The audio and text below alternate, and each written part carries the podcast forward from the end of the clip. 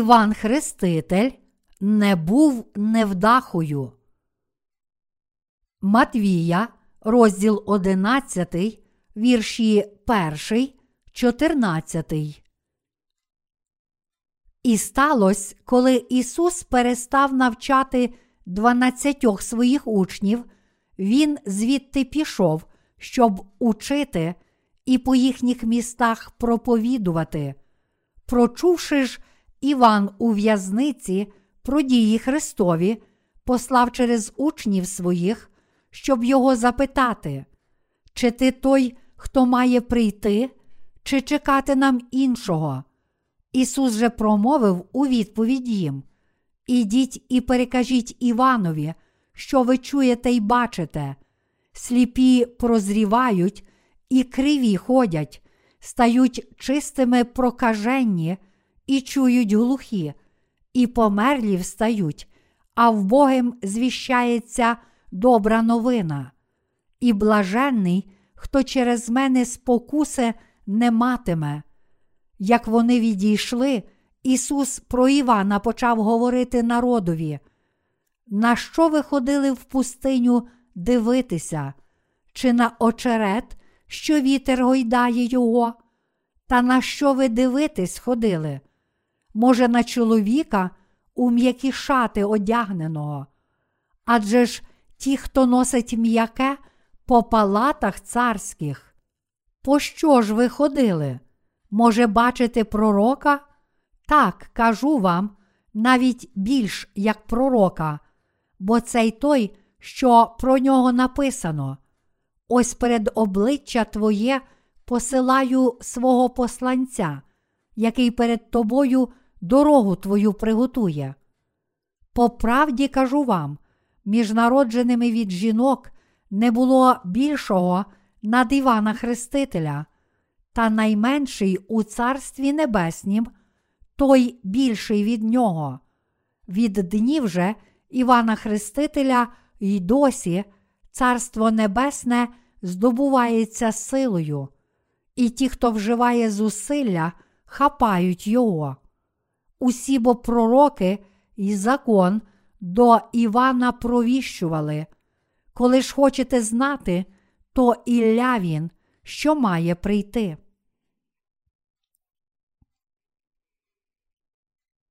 Ми повинні зрозуміти служіння Івана Хрестителя. Яке ж служіння виконав Іван Хреститель перед Ісусом? Багато християн сьогодні не розуміє належним чином місії Івана Хрестителя, і тому всі вони повинні ще раз поглянути на нього, щоб зрозуміти його та належним чином оцінити його служіння. Всі ми повинні правильно розуміти та усвідомлювати зв'язок між служінням Ісуса та служінням Івана Хрестителя. Належним чином зрозумівши цей зв'язок, ви самі мусите отримати прощення гріхів завдяки вірі. В сьогоднішньому уривку зі святого Письма Ісус Христос сказав учням Івана Хрестителя: Ідіть і перекажіть Іванові, що ви чуєте і бачите. Сліпі прозрівають і криві ходять, стають чистими прокаженні, і чують глухі, і померлі встають, а в Богим звіщається добра новина. Справді, ті сліпі, які зустрічалися з Ісусом, прозрівали, криві вставали і йшли, біснуваті звільнялися від демонів, коли зустрічали Ісуса, а вбогим духом проповідувалося Євангеліє неба. Спочатку ми повинні зрозуміти, що до служіння Ісуса належало повернення сліпим зору. Іншими словами, в цей вік і час наш Господь дав нам Євангеліє води та духа, правдиве Євангеліє, яке відкриває очі грішникам, які блукають у темряві. Перед тим, як зустрітися з Ісусом Христом, всі люди мали гріх у серці й були духовно сліпими перед Богом. Ми також не знали, що Євангеліє води та духа дійсно правдиве, не розуміли, ким справді був Ісус, та не усвідомлювали своїх щоденних гріхів і фатальних наслідків цих гріхів. Нас також не цікавило правдиве слово Євангелія води та духа, правда спасіння, яке Ісус дав нам. Проте зараз вже багато людей почуло могутнє слово Євангелія води та духа, і завдяки вірі в це слово Євангелія їхні духовні очі відкрилися, та вони побачили правду, яка дозволяє їм спастися від усіх їхніх гріхів. Ті, які знають і вірять у це справжнє Євангеліє, вже пізнали правду прощення гріхів, якої не знали раніше. Їхні очі віри відкрилися, і вони почали виконувати діла Божі. Ми бачимо всі речі в цьому світі нашими очима плоті, тож тепер можемо чітко побачити духовний світ, тому що наші духовні очі відкрилися завдяки вірі в Євангеліє води та духа. Ось як всі люди приходять до розуміння, що служіння Ісуса мало на меті виконати Євангеліє води та духа. Через наші гріхи ми були духовно сліпими та кульгавими, нездатними ні побачити служіння Бога, ані виконувати Його волі. Іншими словами, ми також були грішниками, які були приречені піти до пекла. Проте Ісус Христос прийшов на цю землю, прийняв хрещення від Івана Хрестителя, пролив свою кров на Христі і в такий спосіб виконав місію повного прощення всіх гріхів світу. Тож кожен, хто вірить у цю правду, може переконатися в тому, що всі його гріхи цілком змиті. Ісус Христос змив усі наші гріхи, справді прийшовши на цю землю, прийнявши хрещення від Івана Хрестителя і проливши свою кров на Христі. Навіть сьогодні ця місія нашого Господа продовжує розкриватися в серцях усіх тих, які вірять у Євангеліє води та духа. Силою Євангелія води та духа наш Господь відкрив духовні очі своїх віруючих і дозволив нам, духовно кульгавим, піднятися та встати на ноги. Ми повинні зрозуміти, що якщо ми намагаємося виконувати діла Божі, навіть не маючи віри в Євангеліє води та духа, то це не принесе жодної користі для наших тіл і душ. Ті, які все ще отримали прощення гріхів, завжди думають: я мушу жити доброчесно, я мушу бути добрим до всіх людей. Але ніхто ніколи не зможе навіть частково цього зробити, тобто бути добрим та порядним. Перш ніж ми дізналися про силу Євангелія води та духа, ми мали гріх у наших серцях, і тому всі ми були грішниками, а отже й не розуміли, що таке праведний Божий план, та не виконували його. Проте ми змогли спастися від усіх своїх гріхів, тому що наш Господь раз і назавжди забрав усі наші гріхи своїм хрещенням, цілком змив їх кров'ю, яку Він пролив на Христі, взявши на себе гріхи світу. Ісус Христос спас нас від наших гріхів силою Євангелія води та духа, і саме тому тепер ми можемо жити відповідно до волі Божої. Тепер ми також можемо допомогти всім іншим людям пізнати силу цього правдивого Євангелія і спастися. Давши нове життя через правду спасіння тим, які були духовно кульгавими, Ісус Христос дозволив нам спастися від усіх своїх гріхів і прокляття. Те, що Ісус сказав, стають чистими прокаженні і чують глухі, і померлі встають. Тепер також виконується у серцях всіх тих, які вірять у Євангеліє води та духа. Колись, ще будучи грішниками, ми також були духовними прокаженними. Тоді наші серця були дуже грішні, і ми не змогли б очиститися від усіх своїх гріхів без віри в це правдиве Євангеліє води та духа. Наш Господь також сказав, що глухі будуть чути. Ще, будучи грішниками, ми не могли зрозуміти Слова Божого, навіть коли чули Його.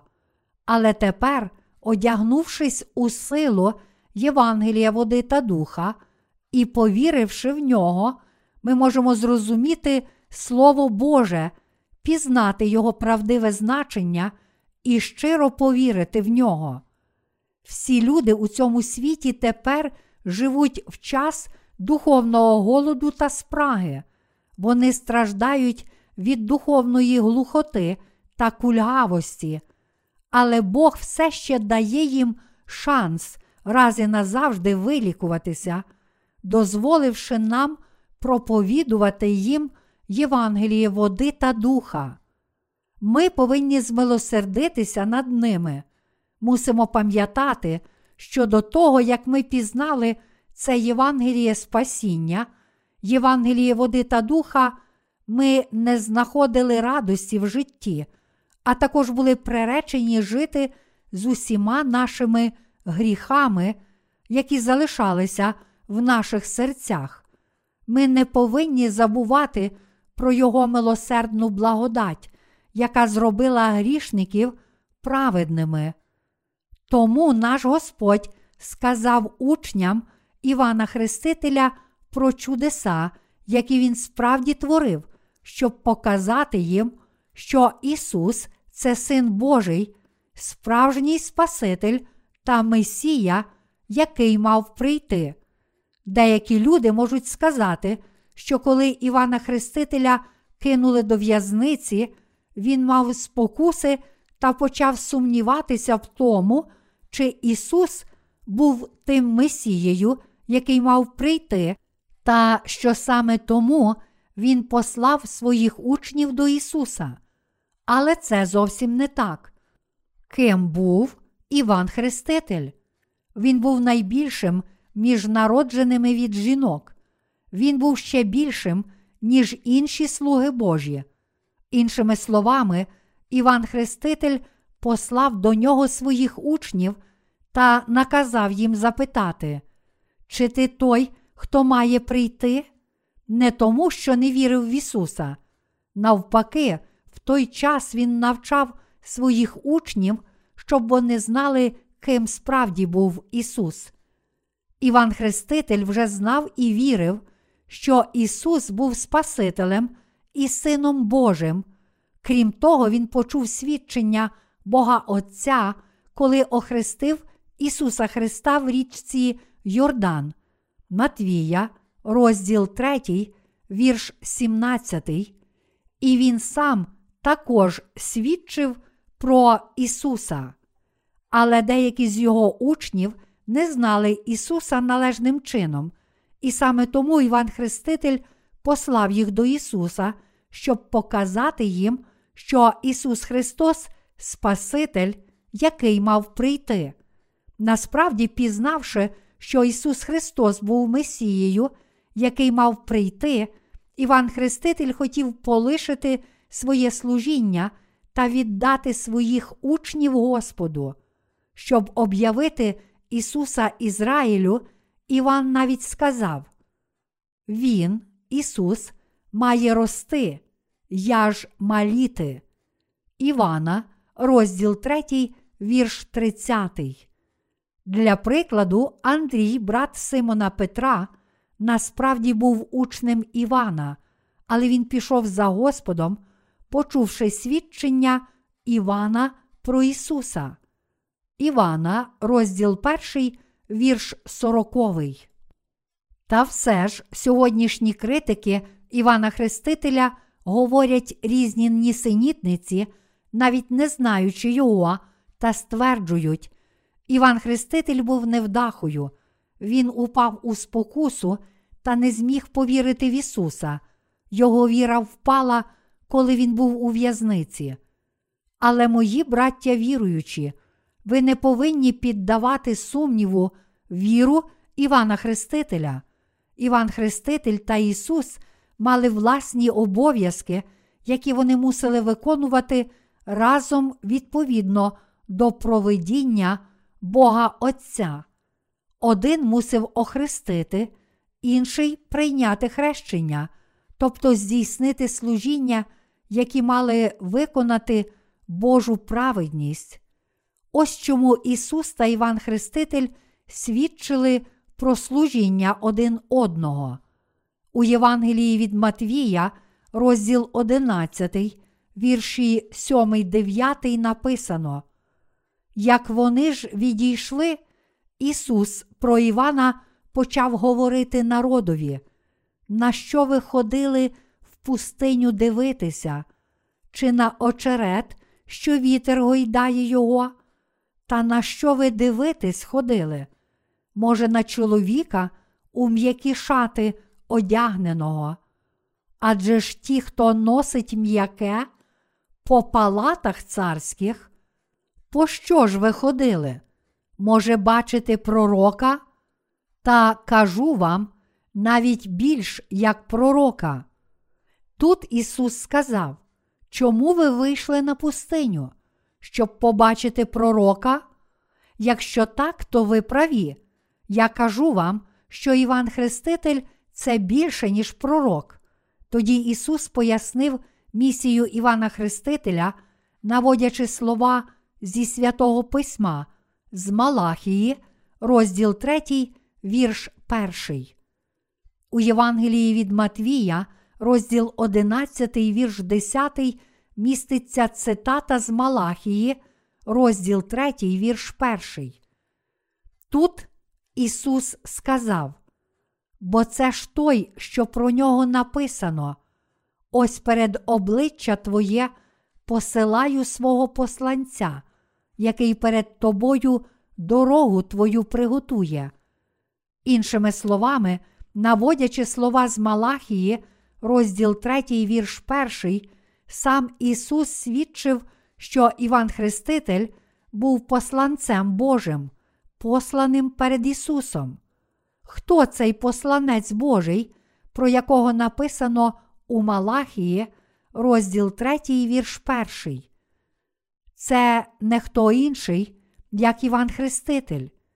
У Малахії, розділ 4, вірші 5, 6, також написано, що цей посланець, про якого написано у Малахії, розділ 3, вірш 1, посилаю свого посланця, це не хто інший, як Іван Хреститель. У Матвія, розділ 11, вірш 11, Ісус сказав: По правді кажу вам, між народженими від жінок не було більшого над Івана Хрестителя, та найменший у Царстві Небеснім той більший від нього. Чому наш Господь сказав це нам? Чому Він сказав, що Іван Хреститель був найбільшим між народженими від жінок? Тут Ісус каже нам, що Іван Хреститель був тим посланцем Божим, про якого пророкували у Старому Завіті, та що Він є представником людства. Далі в цьому уривку є ще одна важка фраза. Та найменший у Царстві Небеснім той більший від нього. Багато неправдивих вчителів називають Івана Хрестителя невдахою, мотивуючи своє судження цією фразою. Вони кажуть, Іван засумнівався в тому, що Ісус був Месією, і тому Господь назвав його найменшим. Але це нісенітниця. Радше Ісус насправді каже нам тут, що, хоча Іван Хреститель був представником людства, духовно він був мізерною людиною, набагато меншою від тих, які стали Божими дітьми. Іншими словами, хоч Іван Хреститель був представником всіх людей у плоті, він був набагато менший від народжених знову. Насправді, Іван був найбільшим з людської точки зору. Він був вихований як Назорей і жив аскетичним життям на пустині, живлячись сараною та диким медом. З точки зору людської праведності, він, звичайно ж, був найбільшою людиною, але ця людська праведність марна, якщо порівняти її з Божою праведністю, яка дається кожному, хто може увійти до Його царства з вірою. А ті, які стали людьми Небесного Царства завдяки вірі в Євангеліє води та духа, отримали Божу праведність, тому вони є більшими, ніж ті, які покладаються тільки на власну праведність. На цій землі людина може стати представником людства в плоті, але вона є меншою, ніж ті, які стали Божим народом завдяки вірі в Євангеліє води та духа. Тож, коли Ісус сказав від днів же Івана Хрестителя й досі Царство Небесне здобувається силою, і ті, хто вживає зусилля, хапають його. Він сказав це тому, що Іван Хреститель охрестив його та в такий спосіб передав йому гріхи світу. Тож Іван Хреститель був останнім первосвященником та пророком Старого Завіту, і його служіння закінчилося, коли він охрестив Ісуса і свідчив про нього. Іншими словами, Ісус каже нам, що всі речі Старого Завіту закінчилися, коли прийшли Він та Іван Хреститель, та коли Іван виконав своє служіння, охрестивши Ісуса. Іншими словами, вся Божа праведність виконалася, коли Іван Хреститель та Ісус прийшли на цю землю. Ісус прийшов на цю землю та прийняв хрещення від Івана, і тому розпочався вік Нового Завіту. Цей вік Нового Завіту це вік Євангелія сили, це ера, коли кожен, хто вірить у це Євангеліє води і духа, може отримати прощення гріхів та стати дитям самого Бога.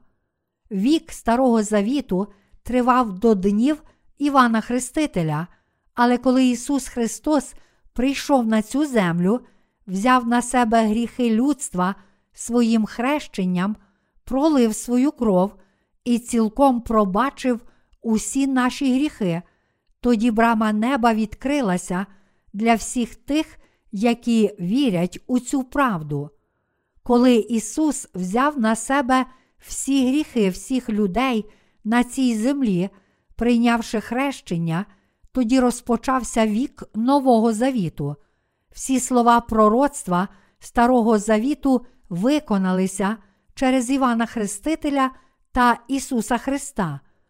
Ісус Христос раз і назавжди взяв на себе всі гріхи людства, прийнявши хрещення від Івана Хрестителя, пролив свою кров на Христі і в такий спосіб змив усі гріхи цього світу. Ось чому наш Господь сказав, що від днів Івана Хрестителя і дотепер Царство Небесне здобувається силою. Ісус взяв на себе гріхи світу, прийнявши хрещення від Івана Хрестителя, і тому кожен, хто вірить у цю правду, може тепер увійти до неба з вірою. Іншими словами, саме тому, що Іван Хреститель передав Ісусу гріхи людства через це хрещення, Ісус раз і назавжди взяв на себе всі гріхи світу. Іван Хреститель народився від нащадків дому первосвященника Аарона, тому він міг виконати свою роль покладення гріхів світу на Ісуса як останній первосвященник Старого Завіту. Кожен, хто вірить у цю правду, може тепер увійти до неба з вірою, тому що Іван Хреститель передав Ісусу всі гріхи світу, охрестивши Його. Ісус забрав ці гріхи світу, і саме тому вік спасіння людства тепер прийшов до нас. Цією найбільшою історичною подією закінчився вік Старого Завіту і розпочався вік Нового Завіту. Ісус досконало виконав своє служіння як наш Спаситель, забравши всі гріхи людства своїм хрещенням, проливши свою кров і воскресши з мертвих. Тож розпочався новий вік для всіх тих, які вірять у хрещення, яке Ісус прийняв від Івана Хрестителя, і в цьому віці Царство Небесне здобувається силою. Насправді, Царство Небесне неможливо здобути силою нашої плоті. Яке ж духовне значення цього уривка? Воно наступне. Ісус каже нам про таємницю неба, тобто про те, що Він взяв на себе всі гріхи цього світу, коли Іван Хреститель охрестив Його, та коли Він у свою чергу прийняв це хрещення, про те, що Він був розп'ятий, пролив свою кров та воскрес із мертвих. І тому тепер кожен може здобути небо завдяки вірі в це Євангеліє. Наш Господь сказав: усі бо пророки і закон до Івана провіщували. Іншими словами, пророцтва Старого Завіту пророкували до днів Івана Хрестителя. Звичайно, точніше буде сказати, що вік Старого Завіту тривав до народження Ісуса. Але саме тоді, коли Іван Хреститель охрестив Ісуса, пророцтва Старого Завіту духовно виконалися.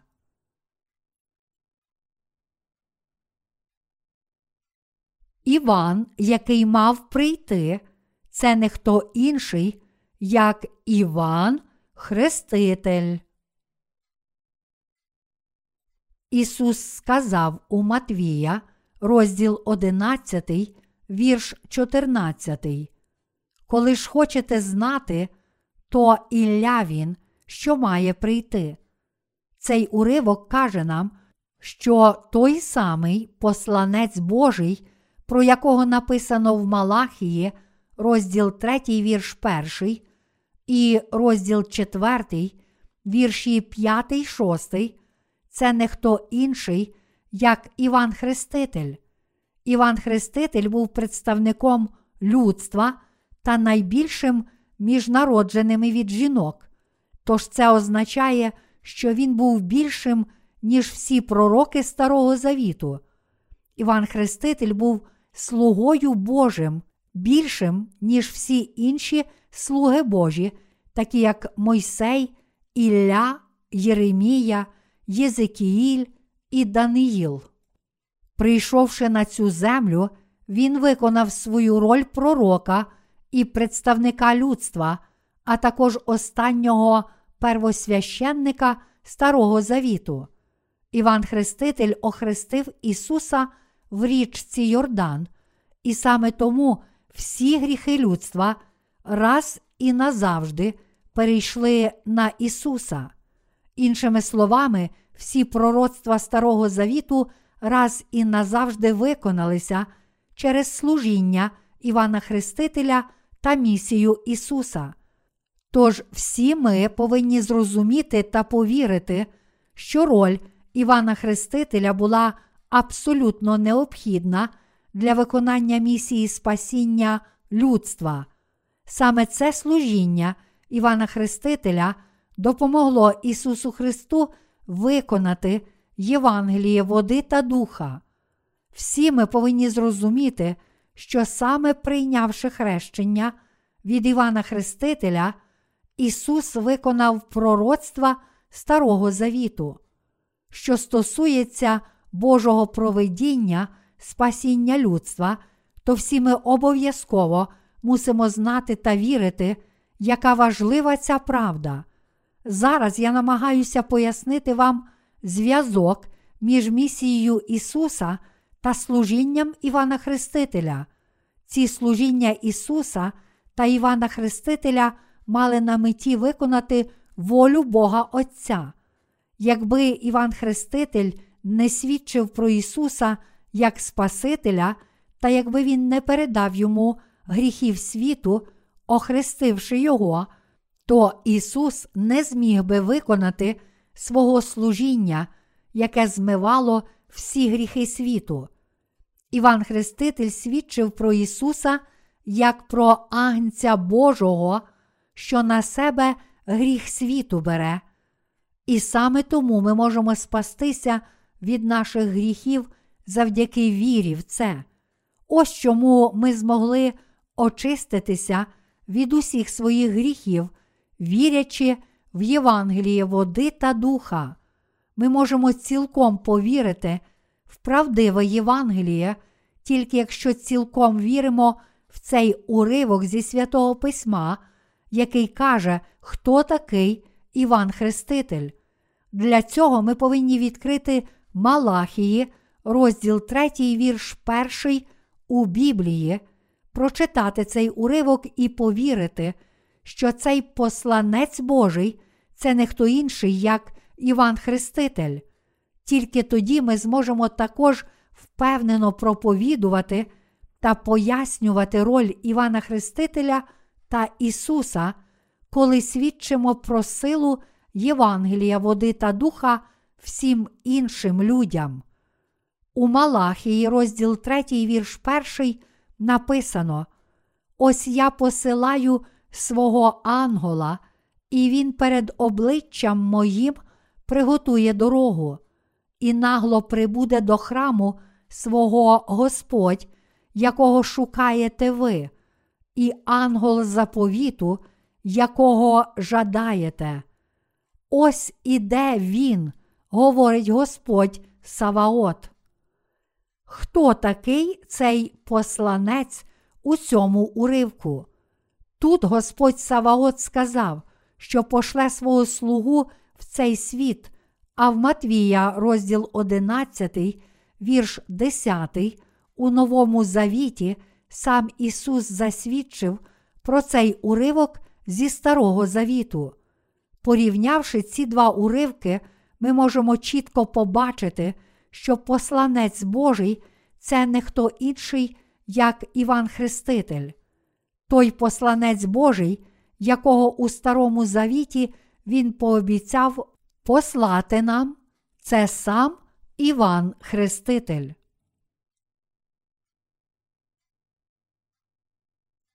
Служіння абсолютно необхідне для того, щоб змити гріхи цього світу. Прочитаймо ще раз останні слова з Малахії, розділ 3, вірш 1. І нагло прибуде до храму свого Господь, якого шукаєте ви, і ангел заповіту, якого жадаєте. Ось іде він. Посланець заповіту, про якого тут каже пророцтво, це Ісус Христос. У такий спосіб пророцтво Старого Завіту мало виконатися через Івана Хрестителя та Ісуса Христа, посланих на цю землю відповідно до волі Бога Отця. Цей уривок пов'язаний з іншим пророцтвом, яке каже: Ось діва в утробі зачне, і сина породить, і назвеш ім'я йому Еммануїл, розділ 7, вірш 14. В іншому місці в Ісаї, розділ 53, вірш 5 написано: А він був ранений за наші гріхи, за наші провини він мучений був. Кара на ньому була за наш мир, Його ж ранами нас уздоровлено. Це означає, що Ісус Христос, Син Божий, обіцяний у Старому Завіті, мав прийти на цю землю і змити весь гріх людства та зробити нас білими, як сніг.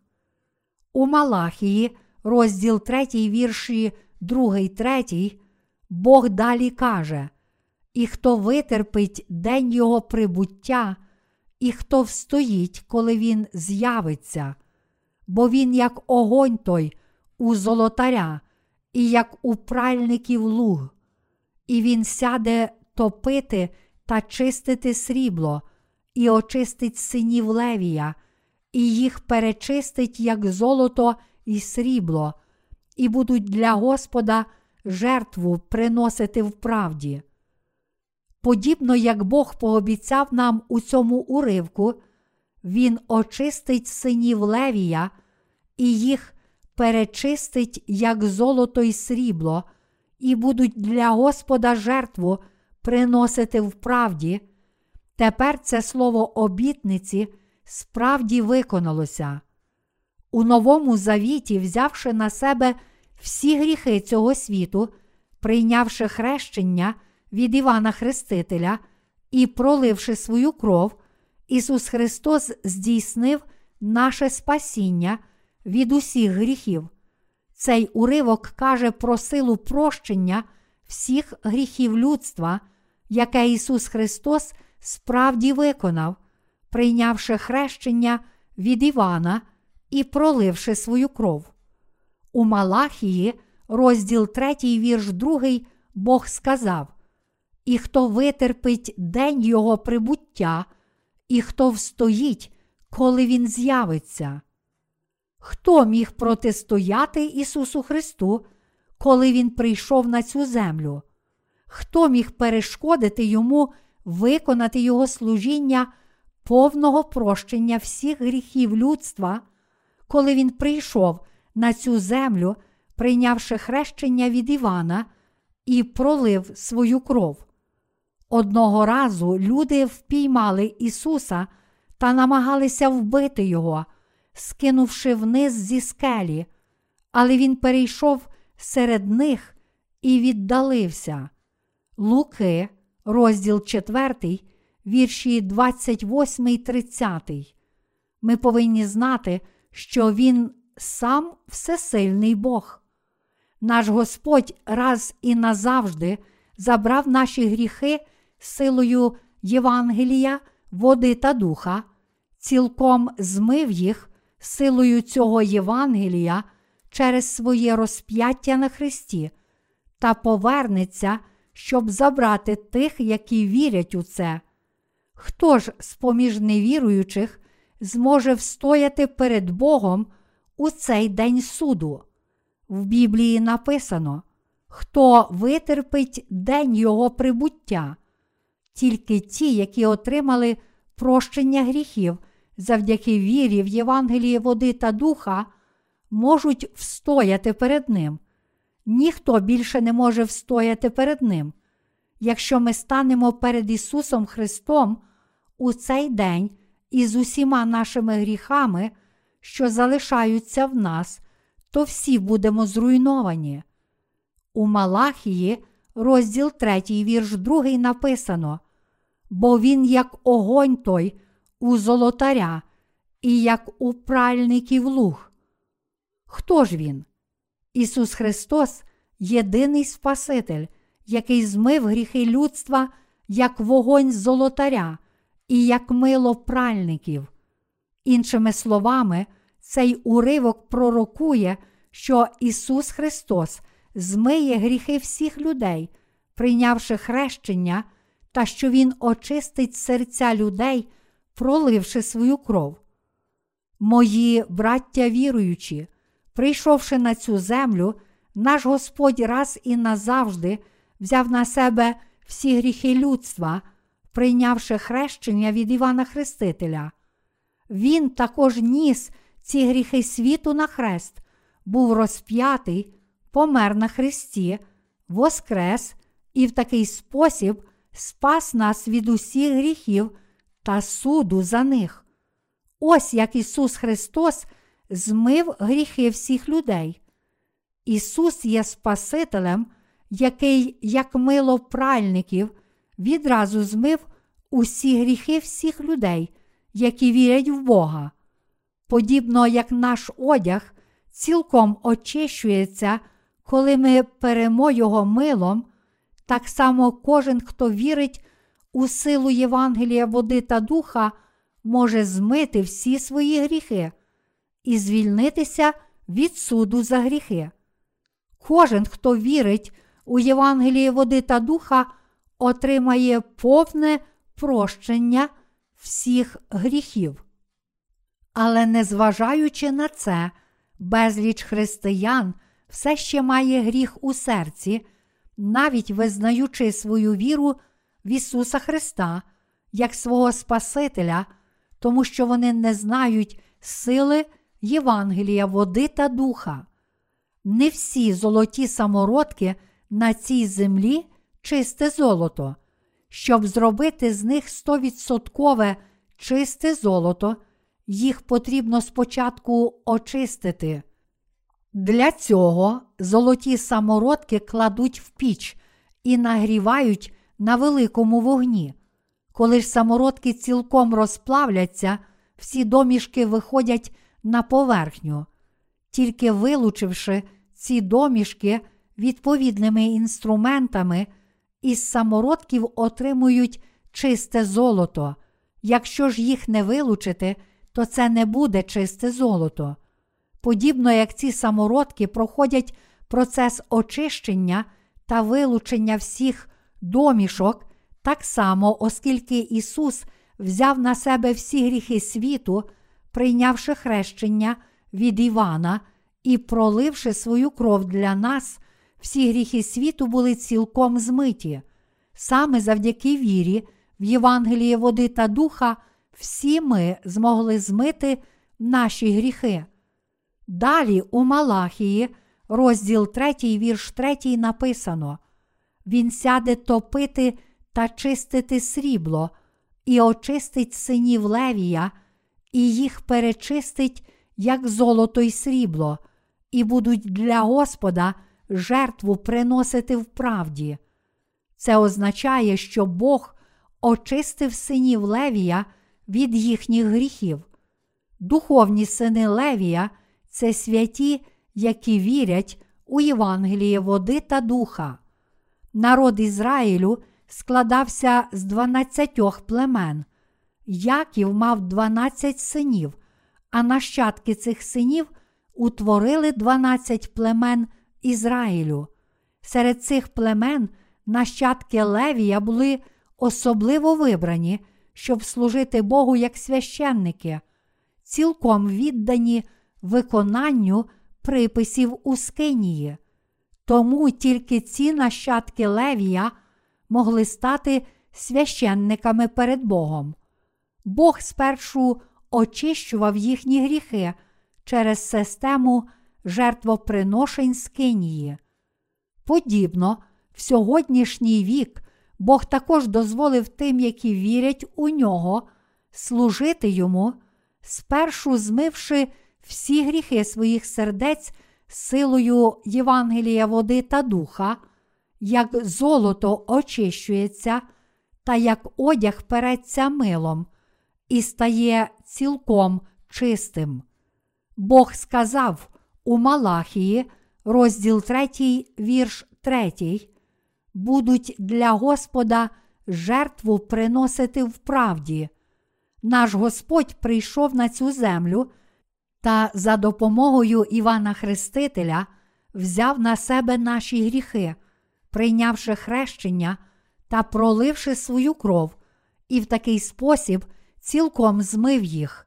Іван Хреститель передав Ісусу відразу всі гріхи людства, охрестивши Його, а Ісус Христос раз і назавжди забрав ці гріхи, прийнявши хрещення від Івана Хрестителя, померши на Христі та воскресши з мертвих, і цілком змив усі гріхи людства.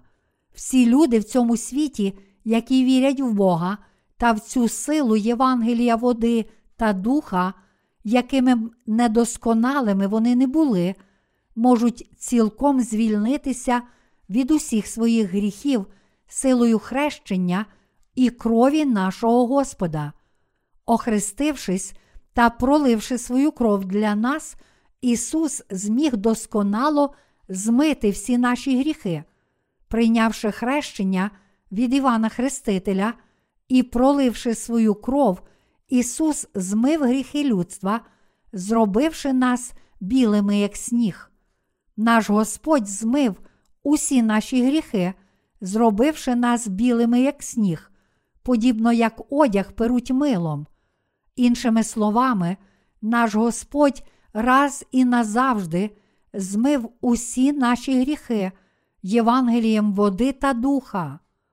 Наш Господь прийшов на цю землю і забрав наші гріхи, прийнявши хрещення від Івана Хрестителя. Вірити в це не означає вірити, що Іван Хреститель це ще один наш Спаситель. Іван Хреститель був останнім пророком Старого Завіту та представником людства і останнім земним первосвященником, посланим у цей світ, щоб виконати все слово пророцтва Старого Завіту, а особливо пророцтво про Іллю, який мав прийти. Коли Іван Хреститель, який прийшов на цю землю за шість місяців до приходу Ісуса Христа, охрестив Ісуса, всі гріхи цього світу перейшли на нього. Тож всі пророцтва Старого Завіту про Ісуса цілком виконалися завдяки приходу Івана Хрестителя, хрещенню Ісуса та розп'яттю на Христі, смерті й Воскресінню Ісуса Христа.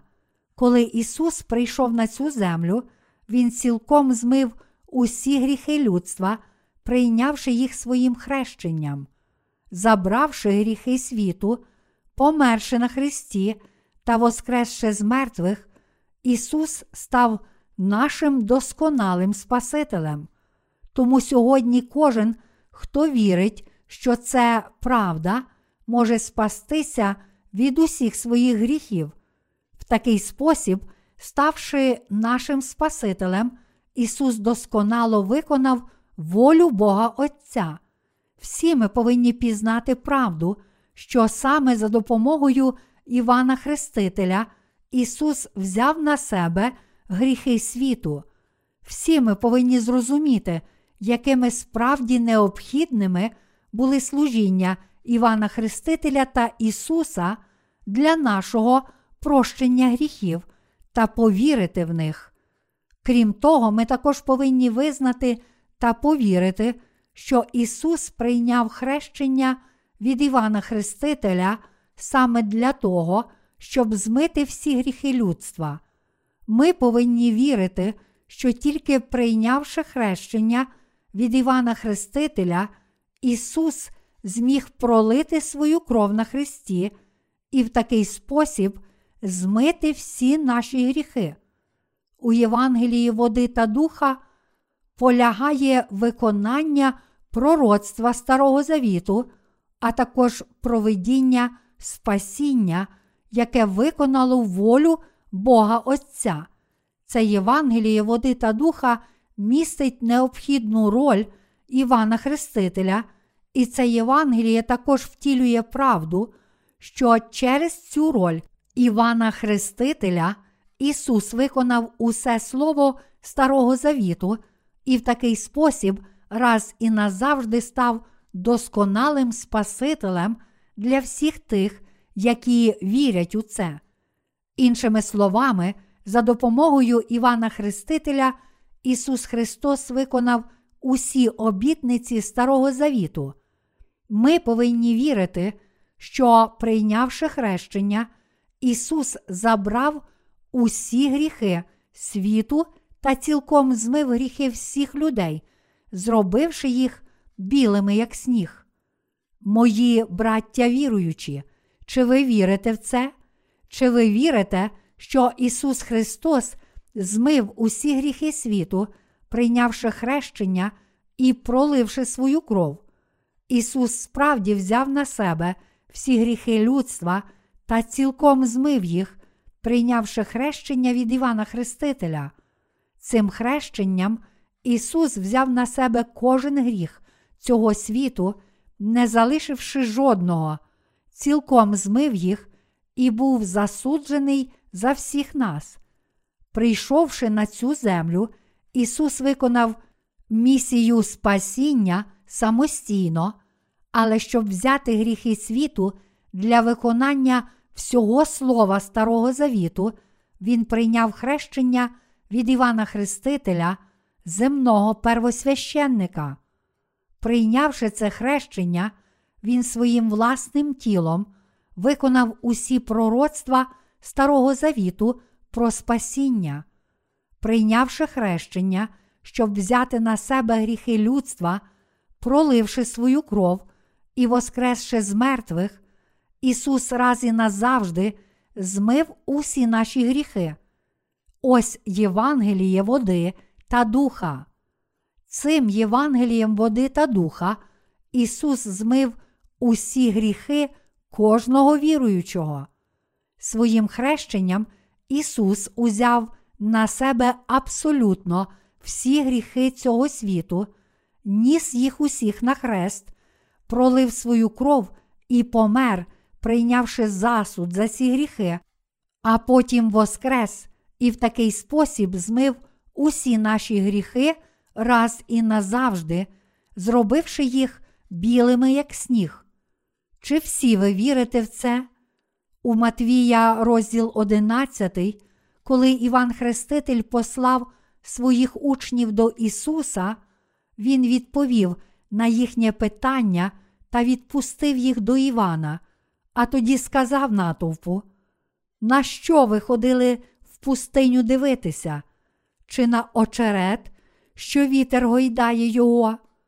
Та на що ви ходили дивитись? Може, на чоловіка у м'які шати одягненого? Може, подивитись на пророка? Так, ви побачите мого пророка, якого я послав. Це не хто інший, як Іван Хреститель. Він найбільший між народженими від жінок. Він представник людства, та найменший у Царстві Небеснім, той більший від нього. Іван Хреститель є представником людства, але якщо він прийде до Бога тільки з власною праведністю, то буде найменшим серед народжених знову. Тоді Ісус сказав: від днів же Івана Хрестителя й досі Царство Небесне здобувається силою, і ті, хто вживає зусилля, хапають його. Від днів Івана Хрестителя і дотепер Царство Небесне здобувається силою. І наш Господь далі каже: ті, хто вживає зусилля, хапають його. Це не означає, що сильні поб'ють охоронців неба, відкриють його браму і силою увійдуть туди. Прийшов час, коли Євангеліє води та духа має показати всю свою силу.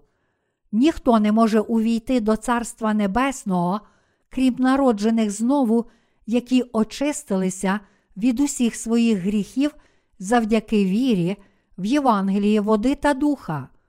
Івана, розділ 3, вірш 5. Іншими словами, ми можемо увійти до Царства Божого тільки завдяки вірі в це служіння Євангелія води та духа. Ось чому Ісус сказав, що від днів Івана Хрестителя почався час, коли ми можемо увійти до неба. Іван Хреститель передав усі гріхи людства Ісусу, охрестивши Його. Тому Ісус справді забрав усі гріхи, і саме в такий спосіб наш Господь узяв на себе всі наші гріхи, цілком змив їх і поніс все покарання за них на Христі. Кожен, хто вірить у цю правду, отримає прощення гріхів, тому що вірить в це та увійде до неба з цією вірою. Те, що тут сказав Ісус, у жодному разі не означає, що небо є місцем, куди можуть увійти тільки сильні тілом. Зовсім ні. Він хотів сказати нам, що тільки люди віри, які вірять у Євангеліє води та духа, можуть увійти до неба. Люди, які не знають сили Євангелія води та духа, піддають сумніву уривок від Малахії, розділ 11, вірш 12, де написано: Від днів же Івана Хрестителя й досі Царство Небесне здобувається силою, і ті, хто вживає зусилля, хапають його. Це ставить їх у безвихідь, і вони думають, хіба сильні це не грабіжники? Тут написано, що Царство Небесне здобувається силою, і це означає, що саме наша сильна віра в Божу праведність дозволяє нам здобути небо. Іншими словами, це означає, що ті, які мають віру в силу Євангелія води та духа, можуть здобути небо. Тільки завдяки вірі в Євангелії води та духа перед Богом ми можемо здобути Царство Небесне. Ми не можемо увійти до неба завдяки нашій власній праведності. Якби ми прийшли до Бога тільки з нашими власними достоїнствами та недоліками, то жоден з нас не зміг би бути праведним. Проте, одягнувшись у Його досконалу праведність завдяки вірі в Євангелії води та духа, ми зможемо впевнено увійти до неба та стояти перед Богом. До Галатів, розділ 3, вірш 27. Кожен, хто вірить у Слово Євангелія води та духа, може здобути небо. А ви, хіба ви не хочете здобути Царства Небесного з вірою в Євангелії води та духа? Чи дотепер ви вірили в Євангеліє води та духа? Чи ви вірили в місію Ісуса та в служіння Івана Хрестителя, які дали вам небо? Кожен, хто ще не здобув неба, не зміг цього зробити, тому що не повірив у силу Євангелія води та духа. Ви мусите вірити в цю правду. Правда, яка дозволяє вам увійти до неба, це не що інше, як Євангеліє води та духа. Віра в це Євангеліє води та духа є сутністю християнської віри, тому що ми виправдовуємося тільки завдяки вірі.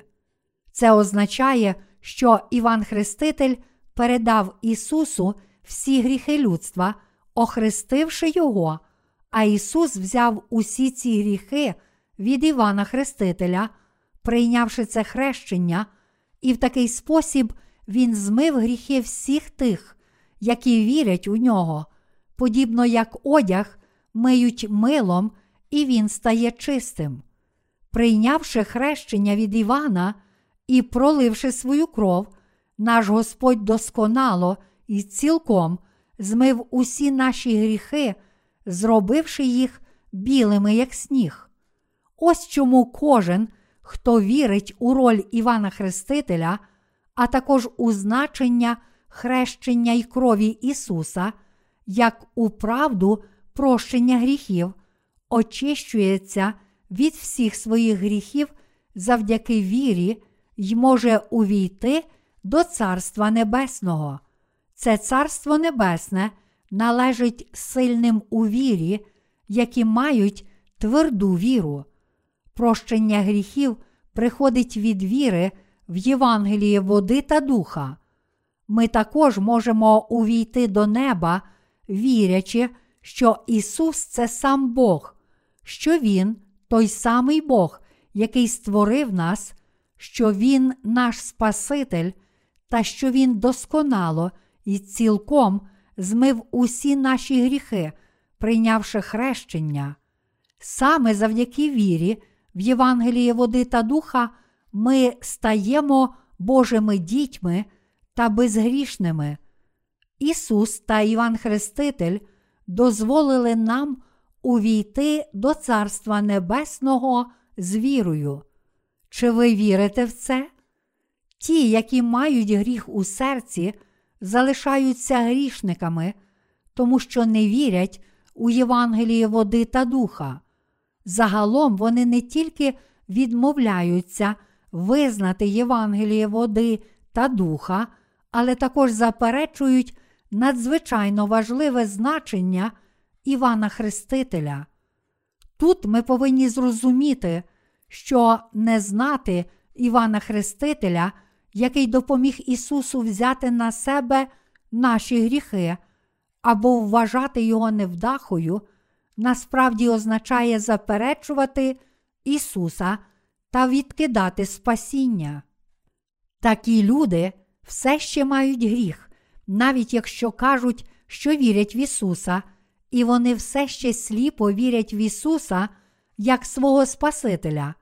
Ці грішники, серця яких все ще залишаються грішними, вірять відповідно до власних суб'єктивних думок, і тому їхні серця ще не очистилися, і вони продовжують боротися зі своїми гріхами. Недавно до мене прийшла група християн, які вважали Івана Хрестителя невдахою, обґрунтовуючи це сьогоднішнім уривком з Біблії. Вони доводили, що оскільки Іван Хреститель послав своїх учнів до Ісуса та запитав його, чи ти той, хто має прийти, чи чекати нам іншого, то це могло означати тільки те, що Іван Хреститель піддавав сумніву те, що Ісус був Спасителем. Вони неправильно зрозуміли всі слова Івана, тому що думали, що він невдаха, і тому висунули таке твердження. Якщо ви не розумієте ролі Івана Хрестителя та того, яке важливе було його служіння, то зрештою прийдете до такого неправильного розуміння. Якби ці люди хоча б трохи розуміли Старий Завіт і знали, що про служіння Івана Хрестителя пророкувала та детально писала книга Малахії, то вони не прийшли б до цієї неправильної інтерпретації. Те ж саме стосується також і нас. Якби ми належним чином не зрозуміли ролі Івана Хрестителя та служіння Ісуса, то також не могли б зрозуміти Євангелія води та духа. Якби це справді було так, то для нас це мало б жахливі наслідки. Деякі учні Івана все ще не вірили в Ісуса як свого Месію, який мав прийти. Саме тому Іван Хреститель послав своїх учнів до Ісуса, щоб вони самі побачили, ким був Ісус, на власні вуха почули Його Слово, повірили в нього та пішли за ним. Якщо хтось не розуміє служіння Івана Хрестителя, то він не може зрозуміти правдивого Євангелія, а якщо він належним чином не розуміє цього Євангелія, то не може належним чином пізнати Ісуса, і тому, зрештою, далеко відійде від правди та взагалі не зможе повірити в правду. Ось чому уривок з Малахії такий важливий. Звичайно, кожен уривок у Старому Завіті є важливий, але книга Малахії особливо важлива, тому що вона пророкує про прихід Ісуса та Івана Хрестителя, Слуги Божого, який мав охрестити Ісуса. Саме в цій книзі Малахії закінчуються пророцтва Старого Завіту. Після пророка Малахії не було жодного слуги Божого, протягом більш ніж 400 років. Тільки після цієї перерви прийшов Іван Хреститель. Куди він прийшов? Він прийшов у пустиню. Там Іван Хреститель кричав до ізраїльтян: Покайтеся, роде Зміїний. Він був слугою Божим, одягненим у верблюжу вовну і їв сарану та дикий мед. Іван Хреститель був правдивим посланцем Божим. Всі ви повинні добре зрозуміти, що Іван Хреститель виконав свою роль, охрестивши Ісуса. Пророцтво про Івана записане в книзі Малахії та в книзі Ісаїї. Цитуючи Ісаїї, розділ 40, вірш 3, Євангеліє від Матвія, розділ 3, вірш 3 каже: Голос того, хто кличе, в пустині готуйте дорогу для Господа, рівняйте стежки йому. Як бачимо з цих пророцтв, в них написано, що Іван Хреститель прийде на цю землю та допоможе Ісусу Христу змити всі гріхи цього світу. Наш Господь сказав у Малахії, що Він очистить синів Левія. Це означає, що Він досконало й цілком змиє всі гріхи тих, які вірять у служіння Євангелія, води та духа. Іншими словами, наш Господь пророкував, що таким чином Він дозволить нам принести Богу жертву праведності та прийти до Бога цією вірою, дійсною вірою в правду, що Господь змив наші гріхи, як з жертвою за всіх нас. Сам Ісус сказав у Матвія, розділ 11, вірш 13. Усі бо пророки й закон до Івана провіщували. Пророцтва Старого Завіту тривали до того часу, коли була виконана роль Івана Хрестителя. Старий Завіт пророкував, як Ісус прийде на цю землю та забере наші гріхи. І цей старий завіт тривав до днів Івана. Коли Іван охрестив Ісуса, а Ісус прийняв це хрещення, Він взяв на себе всі гріхи людства та в такий спосіб спас нас від наших гріхів. Коли Ісус справді взяв на себе всі наші гріхи, щоб виконати всі пророцтва Старого Завіту, тоді розпочався новий завіт. Тому тільки вірячи в це слово Старого і Нового Завіту, ми можемо спастися. Далі Ісус каже у вірші 14: Коли ж хочете знати, то Ілля він, що має прийти. Пророк Ілля, про прихід якого пророкує книга Малахії, це не хто інший, як Іван Хреститель. Щодо цього не може бути сумніву, адже це очевидно, що ми повинні з радістю прийняти до серця слово цього пророцтва, слово виконання цього пророцтва. Тоді деякі люди можуть запитати, то де ж цей Ілля, про якого згадує пророцтво Старого Завіту? Прочитаймо ще раз Малахії, розділ 4, вірші 5, 6, щоб знайти відповідь. Ось я пошлю вам пророка Іллю, перше ніж день Господній настане, великий і страшний, і приверне він серце батьків до синів, і серце синівське до їхніх батьків, щоб я не прийшов і не вразив цей край прокляттям. Малахії, розділ 4, вірші 5, 6. Тут слова, перше ніж день Господній настане, великий і страшний, означають перед настанням Дня суду. Тож тут Господь сказав, що Він пошле цього Іллю перед настанням Дня суду, а в Матвія, розділ 11, вірш 14, з іншого боку, Ісус сказав: Коли ж хочете знати, то Ілля він, що має прийти. В цих двох уривках йдеться про одного й того ж Іллю, який має прийти. Хто ж той, про якого сказав Ісус? Це сам Іван Хреститель. Цілий старий завіт є словом пророцтва та обітниці, а весь новий завіт виконанням цього слова пророцтва й обітниці. Подібно як Бог пообіцяв послати Іллю, так Іван Хреститель народився на цій землі за шість місяців до народження Ісуса.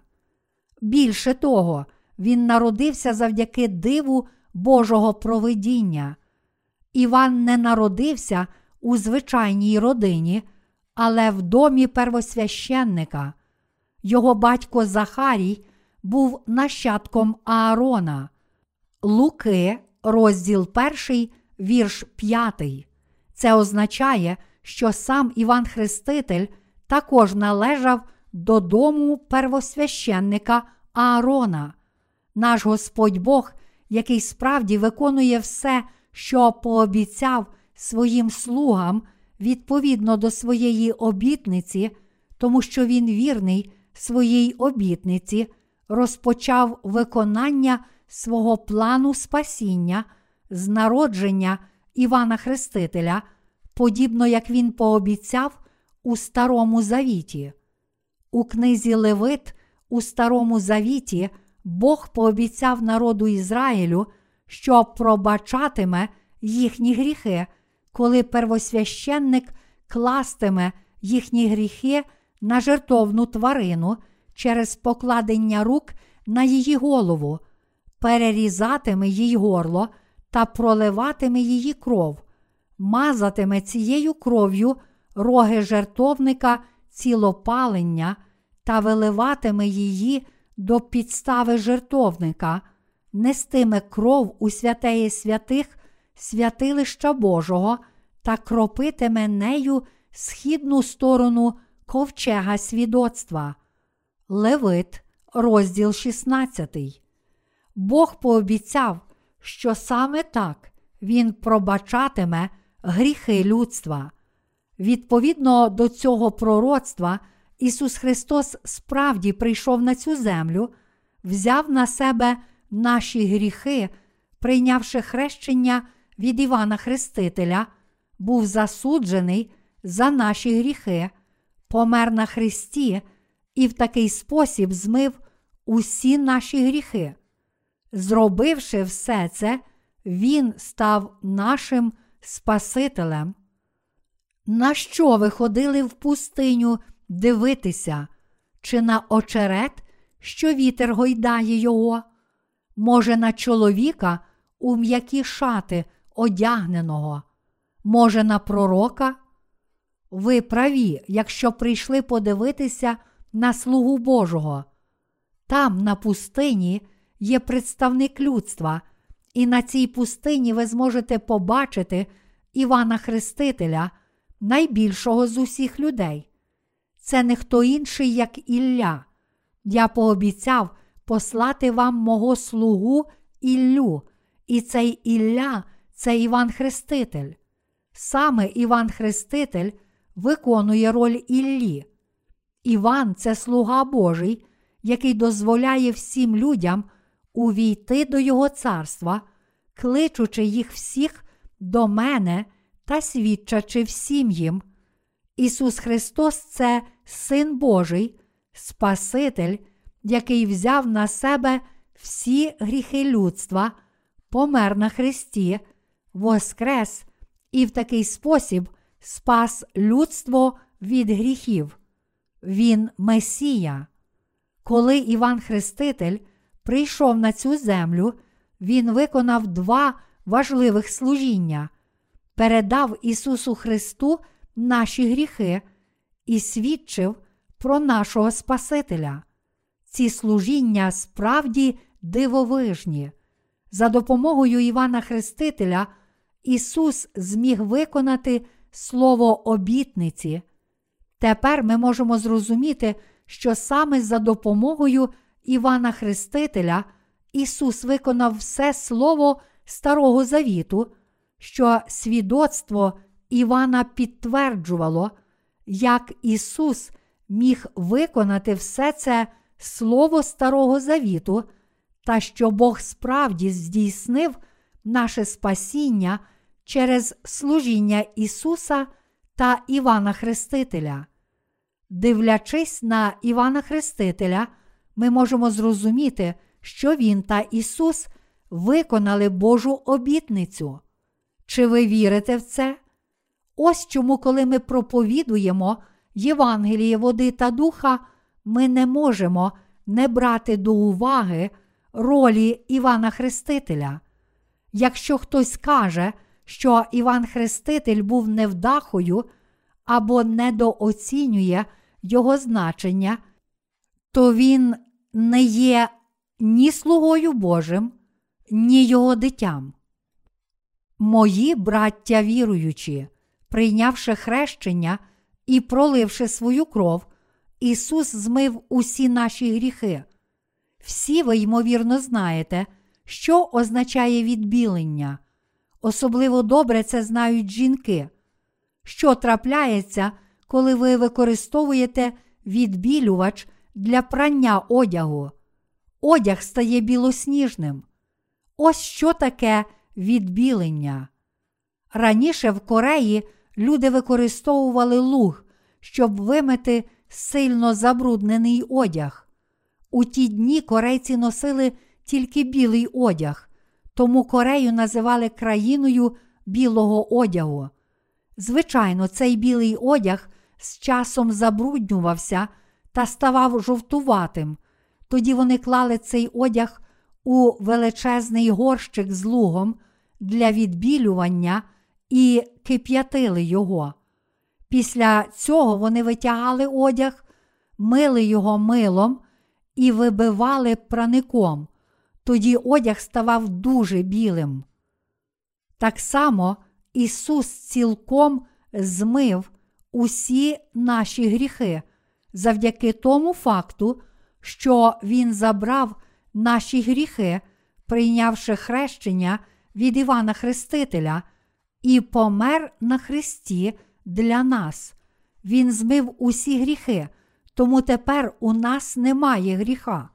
Він цілком і назавжди змив усі наші гріхи.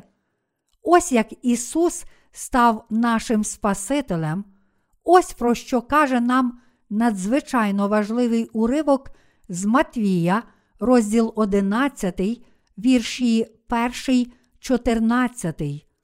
Коли свідчимо про Євангеліє іншим душам, ми часто тільки мегцем проглядаємо цей уривок, але я переконаний, що ви повинні добре зрозуміти його, щоб віра у ваших серцях ще більше зміцнилася. Ця віра, яку ми маємо, справді дорогоцінна. Не тільки жменька людей у декількох країнах народилася знову через це слово. Є багато душ усюди, в усьому світі, які отримали прощення гріхів завдяки вірі в Євангелії води та духа. Всі ці люди, і ми також отримали прощення гріхів завдяки вірі в служіння Івана Хрестителя та Ісуса. Ви ніколи не повинні соромитися цієї віри. Навпаки, ця віра така гідна і благородна, що всі ми можемо проповідувати її без найменшого вагання. Я можу з великою впевненістю проповідувати цю правду всім людям в усьому світі. Я можу вигукнути її кожному пастору та кожному теологові в цьому світі. Всі люди, ким би вони не були, мусять пізнати силу Євангелія води та духа і повірити в нього. Ми, народжені знову, недосконалі в нашій плоті, але духовно ми є найбільш праведними в усьому світі. Я вірю в це. Я переконаний, що наша віра це найбільша віра в світі, яка не має жодного недоліку. Я переконаний, що ми духовні левіти, та що так само, як левіти очищували цілий народ Ізраїлю з вірою, так ми, праведні, стали первосвященниками та приносимо Богу жертву праведності, щоб очистити всіх людей світу Євангелієм води та духа. Мої браття віруючі, чи ви справді вірите в силу Євангелія води та духа? Принести цю правдиву віру Богу означає принести йому нашу належну та чисту жертву. Ця віра в силу Євангелія води та духа дозволяє нам здобути небо. Саме ця віра може зробити нас знаряддям праведності, і саме ця віра дозволяє нам стати Божими слугами. Така віра є належною жертвою Богу. Я щиро дякую Богу за те, що Він дав нам цю віру в Євангелії води та духа.